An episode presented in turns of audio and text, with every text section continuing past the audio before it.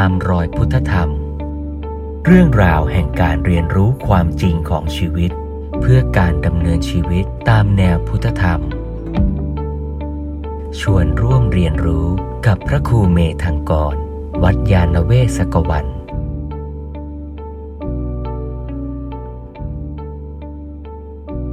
มีคำถามไหมเมื่อสักครู่พระอาจารย์บอกว่าเมื่อตาหูได้สัมผัสอะไรก็ให้สักแต่ว่าก็เรียนกราบเรียนถามพระอาจารย์ว่าสักแต่ว่านี่เข้าได้กับเวทนาหรือเปล่าเจ้าค่ะเจริญพรตัวอุเบกขาที่โยมหมายถึงเนี่ยหมายถึงตัวอุเบกขาเวทนาถูกไหมเจ้าค่ะเจริญพรเพราะฉะนั้นการสักแต่ว่ารู้เนี่ยก็คือรู้ตามสภาวะที่มันเป็นสภาวะนั้นๆที่มันเป็นเนี่ยมันเกิดการกระทบกันอย่างไรมันรับรู้อะไรก็รู้ตามนั้นรู้ตามที่เป็นคราวนี้ไอ้การรู้ตามที่เป็นขณะนั้นน่ะที่รู้นั้นน่ะถ้ามันเกิดทุกขเวทนาหรือสุขเวทนาหรืออุเบกขาเวทนาในขณะนั้นน่ะก็รู้อย่างที่มันเป็นนั่นแหละไม่จำเป็นว่าต้องเป็นอุเบกขาเวทนาเท่านั้นเพียงแต่ว่าเมื่อเรารับรู้แล้วเนี่ยถ้าเรารับรู้แล้วแล้วเราไปพอใจชอบใจมันมักจะไปยึดเอาสุขเวทนาที่เกิดขึ้นมาปรุงแต่งด้วยตัณหาต่อว่าอยากได้อย่างนั้นอีกอยากมีอย่างนั้นอีกอย่างเงี้ยไม่เรียกว่ารู้แบบสักแต่ว่ารู้หรือถ้ารู้แล้วไปยึดเอาทุกขเวทนาที่ปรากฏขึ้นแล้วมาปรุงแต่งเป็นโทสะว่าไม่อยากเป็นอย่างนั้นอยากให้มันจบไปหมดไปเร็วๆอย่างนี้ก็ปรุงแต่งด้วยอำนาจตัณหาก็เป็นการสังเกตที่ไม่ใช่สักแต่ว่ารู้อีกนั่นแหละหรือแม้แต่ขณะที่รับรู้เป็นอุเบกขาเวทนา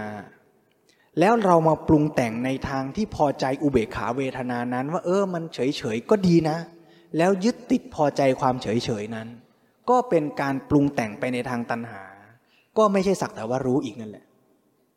เพราะฉะนั้นตัวเวทนาจะเป็นอะไรก็ตามไม่ใช่ตัวตัดสินแต่กระบวนการหรือวิธีการสังเกตต่างหากล่ะที่สำคัญว่าจะต้องสังเกตตามที่มันเป็นรับรู้ตามที่มันเป็นเมื่อรับรู้ตามที่มันเป็นได้แล้วนั่นแหละจะเป็นโอกาสที่จะทำให้เราปรุงแต่งต่อไปในทางกุศลได้ง่ายกว่าอกุศลเจริญพรขอบคุณเจ้าค่ะ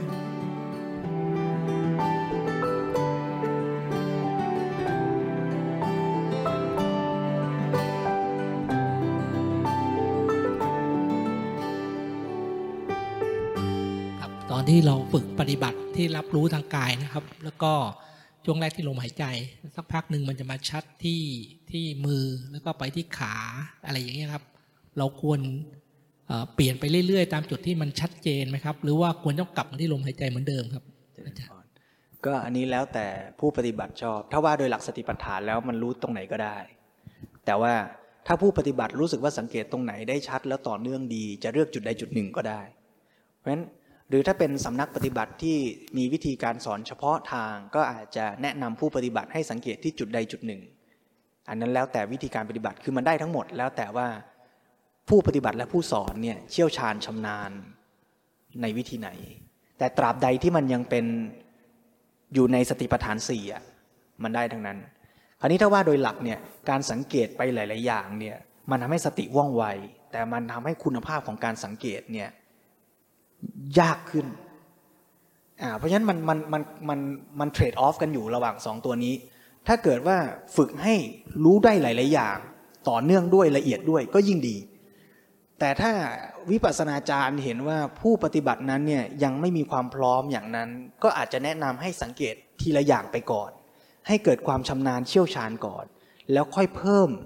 ชันแนลในการสังเกตก็ได้อันนี้แล้วแต่เทคนิคการสอนเจริญพร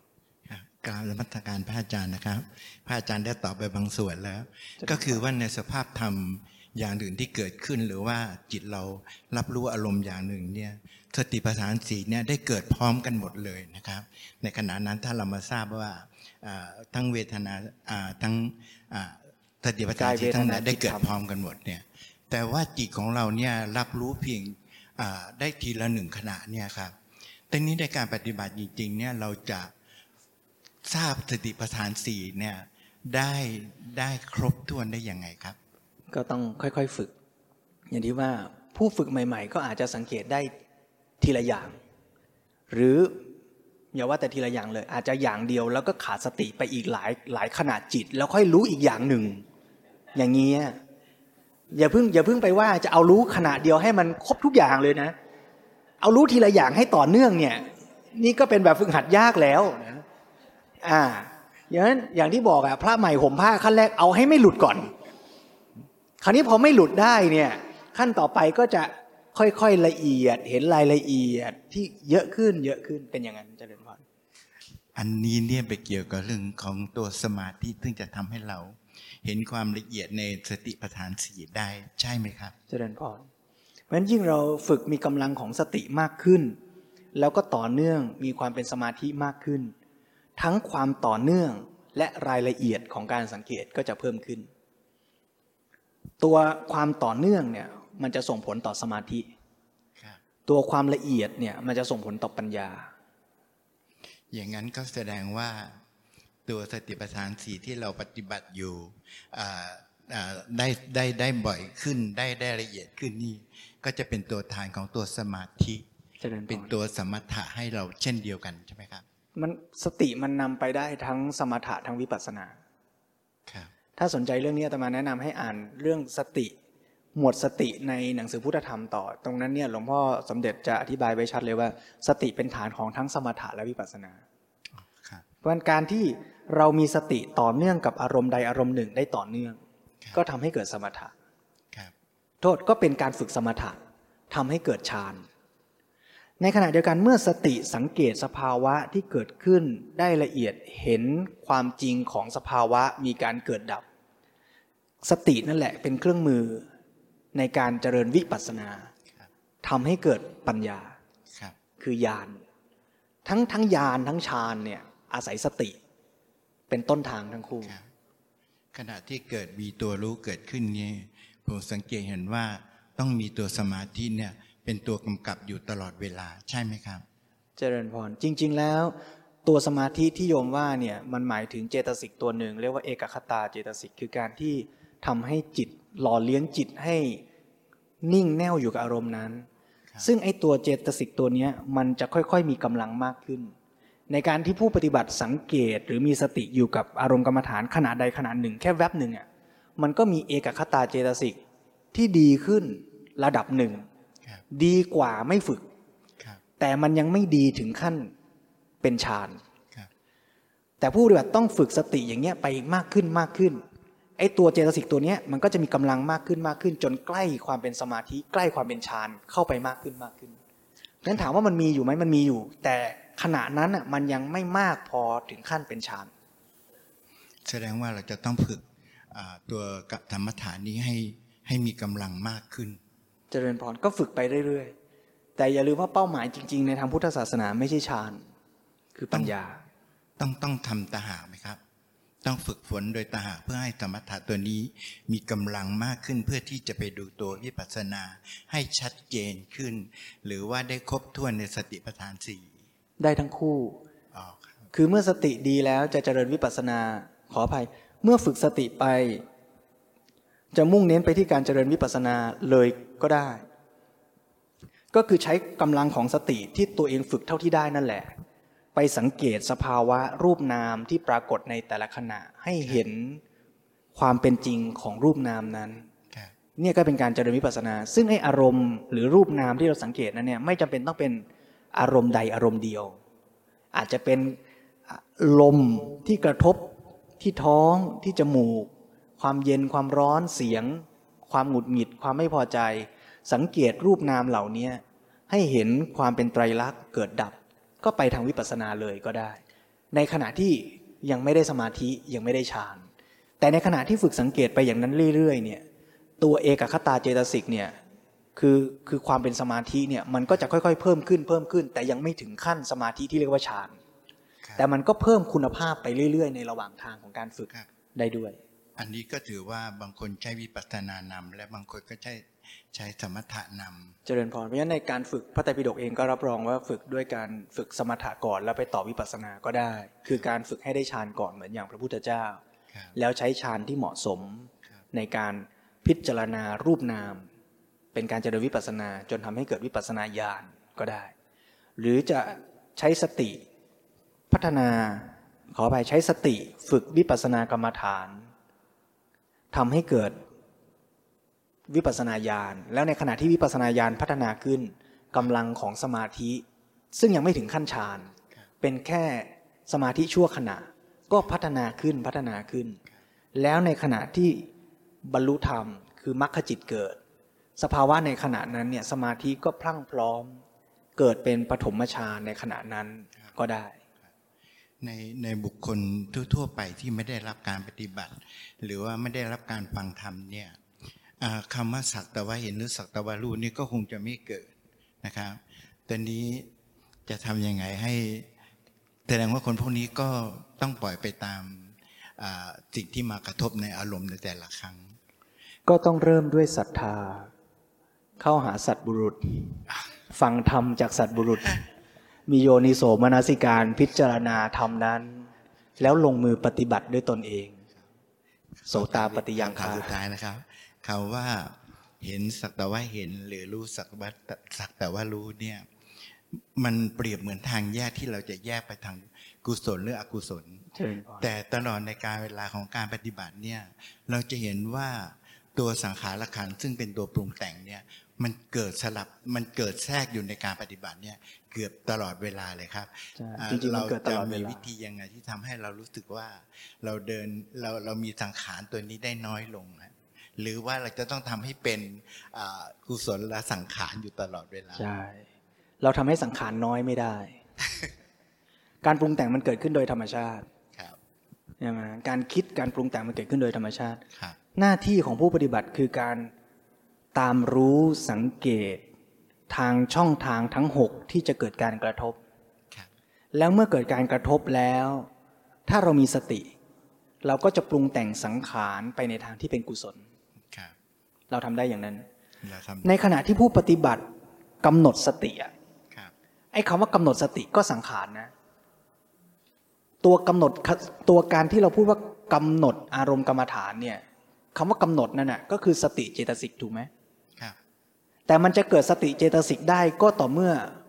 เราใส่ใจตั้งใจในการพิจารณาอารมณ์กรรมฐานต่อเนื่องมาเพราะฉะนั้นการปรุงแต่งด้วยสติเจตสิกไม่ใช่ไม่ดีนะดีอย่าไปกลัวอย่าไปพูดอย่าไปคิดว่าสังขารไม่ไม่ดีหลวงพ่อสมเด็จพระโฆษอาจารย์บอกว่าจริงอยู่นิพพานมันคือสภาวะไม่ปรุงแต่งแต่มันจะเข้าถึงนิพพานได้มันต้องฝึกปรุงแต่งให้ดีให้เป็นการปรุงแต่งที่ดีนั่นแหละคือวิธีไปสู่การถึงซึ่งความไม่ปรุงแต่งไม่ใช่ว่าเริ่มปฏิบัติแล้วเราต้องไม่ปรุงแต่งนะมันไม่ปรุงแต่งไม่ได้เพราะไม่ปรุงแต่งมันมีอย่างเดียวคือนิพพานเพราะในขณะทั้งหมดที่เรากำลังไปสู่นิพพานน่ะทั้งหมดเลยนะในขณะที่เราเริ่มคิดว่าอยากจะไปวัดนั่งสมาธิขณะที่เรากำลังกำหนดสติไอ้พวกนี้สังขารหมดปรุงแต่งหมดแต่ปรุงแต่งให้เป็นกุศลเจริญพรก็พระอาจารย์ได้ตอบมาอย่างนี้ก็แสดงว่าตัวสังขารเนี่ยมันจะเกิดต่อเนื่องอยู่ตลอดเวลาเท่าที่ผมทราบก็จากการปฏิบัติก็จะเห็นว่าตัวสังขารเนี่ยมันจะเกิดต่อต่อตัวต่อต่อไปเรื่อยแต่เราจะมีโอกาสตามมันทันหรือไม่เท่านั้นเองเจริญพรครับนมัสการครับท่านเจริญพรแล้วถ้าตามทันจริงๆก็จะเป็นปัจจัยให้ปรุงแต่งไปในทางที่ดีได้ด้วยห้านาทีสุดท้ายพูดเหมือนตอนนั่งสมาธิ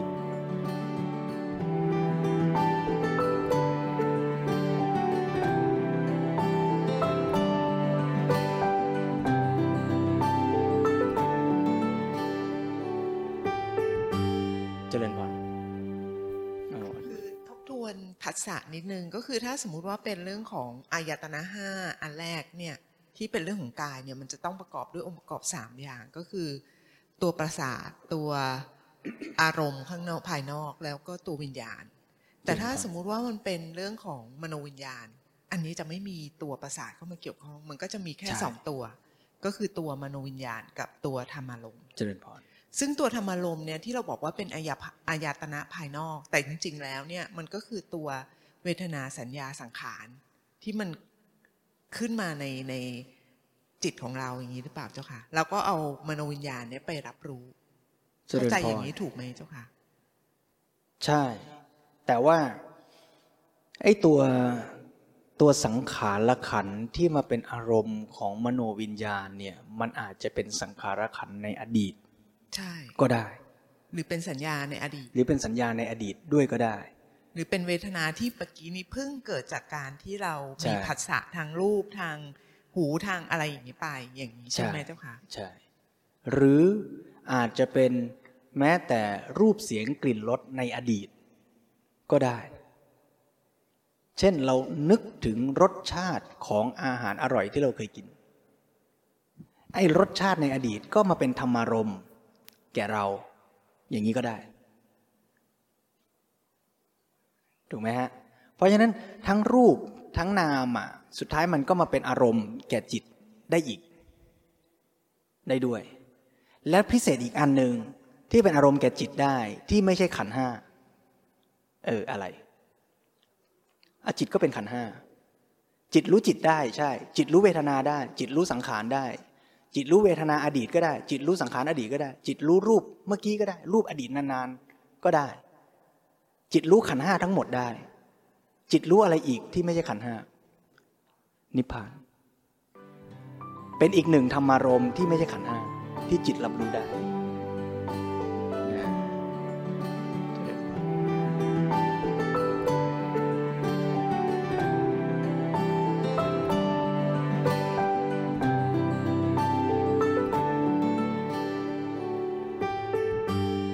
แบบฝึกหัด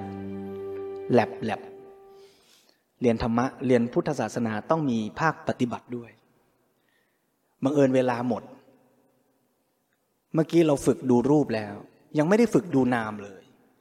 เพราะฉะนั้นก็ฝากไปฝึกต่อที่บ้านไม่เอาพูดใหม่ฝากไปฝึกต่อทุกที่ ทำไมต้องฝึกเฉพาะที่บ้านฝึกได้ทุกที่เลยฝึกยังไงฝึกดูหมดเลยว่าในขณะนี้มีอะไรมากระทบตาหูจมูกลิ้นกายกระทบแล้วสุขเวทนาหรือทุกขเวทนาขณะนั้นเราปรุงแต่งเป็นกุศลอกุศลขณะที่รู้สุขทุกข์อุเบกขาเวทนาก็คือเวทนานุปัสสนาสติปัฏฐานขณะที่รู้จิตที่ปรุงแต่งเป็นกุศลก็รู้ว่าจิตเป็นกุศลจิตเป็นราคะก็รู้ว่าจิตเป็นราคะจิตเป็นโทสะก็รู้ว่าจิตเป็นโทสะจิตปราศจากราคะก็รู้ว่าจิตปราศจากราคะเป็นต้นเหล่านี้ก็คือจิตตานุปัสสนาสติปัฏฐานก็ไปสังเกตอย่างนี้ต่อดูกายก็ได้ดูเวทนาก็ได้ดูจิตก็ได้ดูธรรมารมณ์ที่มาปรากฏแก่จิตก็ได้คราวนี้ถ้าเข้าใจหลักอย่างนี้ใครถนัดอะไรใครถนัดแบบไหนก็ฝึกเฉพาะพิเศษไปก็ได้แต่ให้รู้หลักรวมๆว่าทั้งหมดคือสติปัฏฐานสี่แล้วไม่ต้องมาทะเลาะกันว่าอาจารย์ไหนดีกว่าอาจารย์ไหนอาจารย์ที่ดูกายก็ดีถ้าใครชอบฝึกดูกายก็ฝึกกับอาจารย์ดูกายใครฝึกถนัดดูเวทนาก็ฝึกกับอาจารย์ที่เน้นการดูเวทนาใครฝึกดูจิตเก่งก็ฝึกกับอาจารย์ที่ดูจิตสอนการดูจิตเก่งก็ได้ทั้งหมดไม่มีปัญหาเลยที่มีปัญหาคือไม่ฝึกนั่นเองเพราะงั้นก็ชวนให้โยมสังเกตต่อดูต่อแล้วคำถามต่อไปก็คือว่าเมื่อสังเกตเป็นดูรูปเป็นดูนามเป็นแบบฝึกหัดขั้นต่อไปก็คือดูต่อไปว่ามันเป็นยังไงรูปที่ดูแหละมันเป็นยังไงนามที่สังเกตเห็นสังเกตเจอมันเป็นยังไง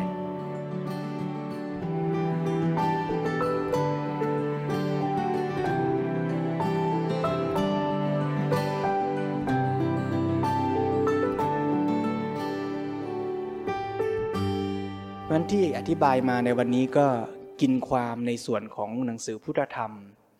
สองบทแรกที่อยู่ในชื่อตอนว่าชีวิตคืออะไรคำตอบบทที่หนึ่งตอบว่าชีวิตคือขันธ์ห้าบทที่สองตอบว่าชีวิตคือ อายตนะหกเอ๊ะสองคำตอบทำไมตอบไม่เหมือนกันตอบไม่เหมือนแต่อันเดียวกันแล้วเมื่อสังเกตว่าชีวิตคืออะไรได้แยกแยะองค์ประกอบของชีวิตได้ว่ามีรูปมีนามขั้นต่อไปก็คือสังเกตว่ารูปและนามนั้นเป็นอย่างไรนั่นคือเนื้อหาในตอนที่สองของหนังสือพุทธธรรมว่าชีวิตเป็นอย่างไรคำตอบก็คือบทที่สามว่าไตรลักษณ์เพราะฉะนั้นเมื่อสังเกตรูปนามเป็นก็จะเห็นเองว่ารูปนามเป็นไตรลักษณ์ไม่ต้องไปพยายามยัดเยียดความเชื่อที่เราเรียนมาว่ามันต้องเกิดและดับนะแต่สังเกตตามเป็นจริงแล้วเห็นเองว่ามันเกิดดับก็จะรู้เองว่ามันเกิดดับนี่ก็จะเป็นแบบฝึกหัดในการฝึกต่อไป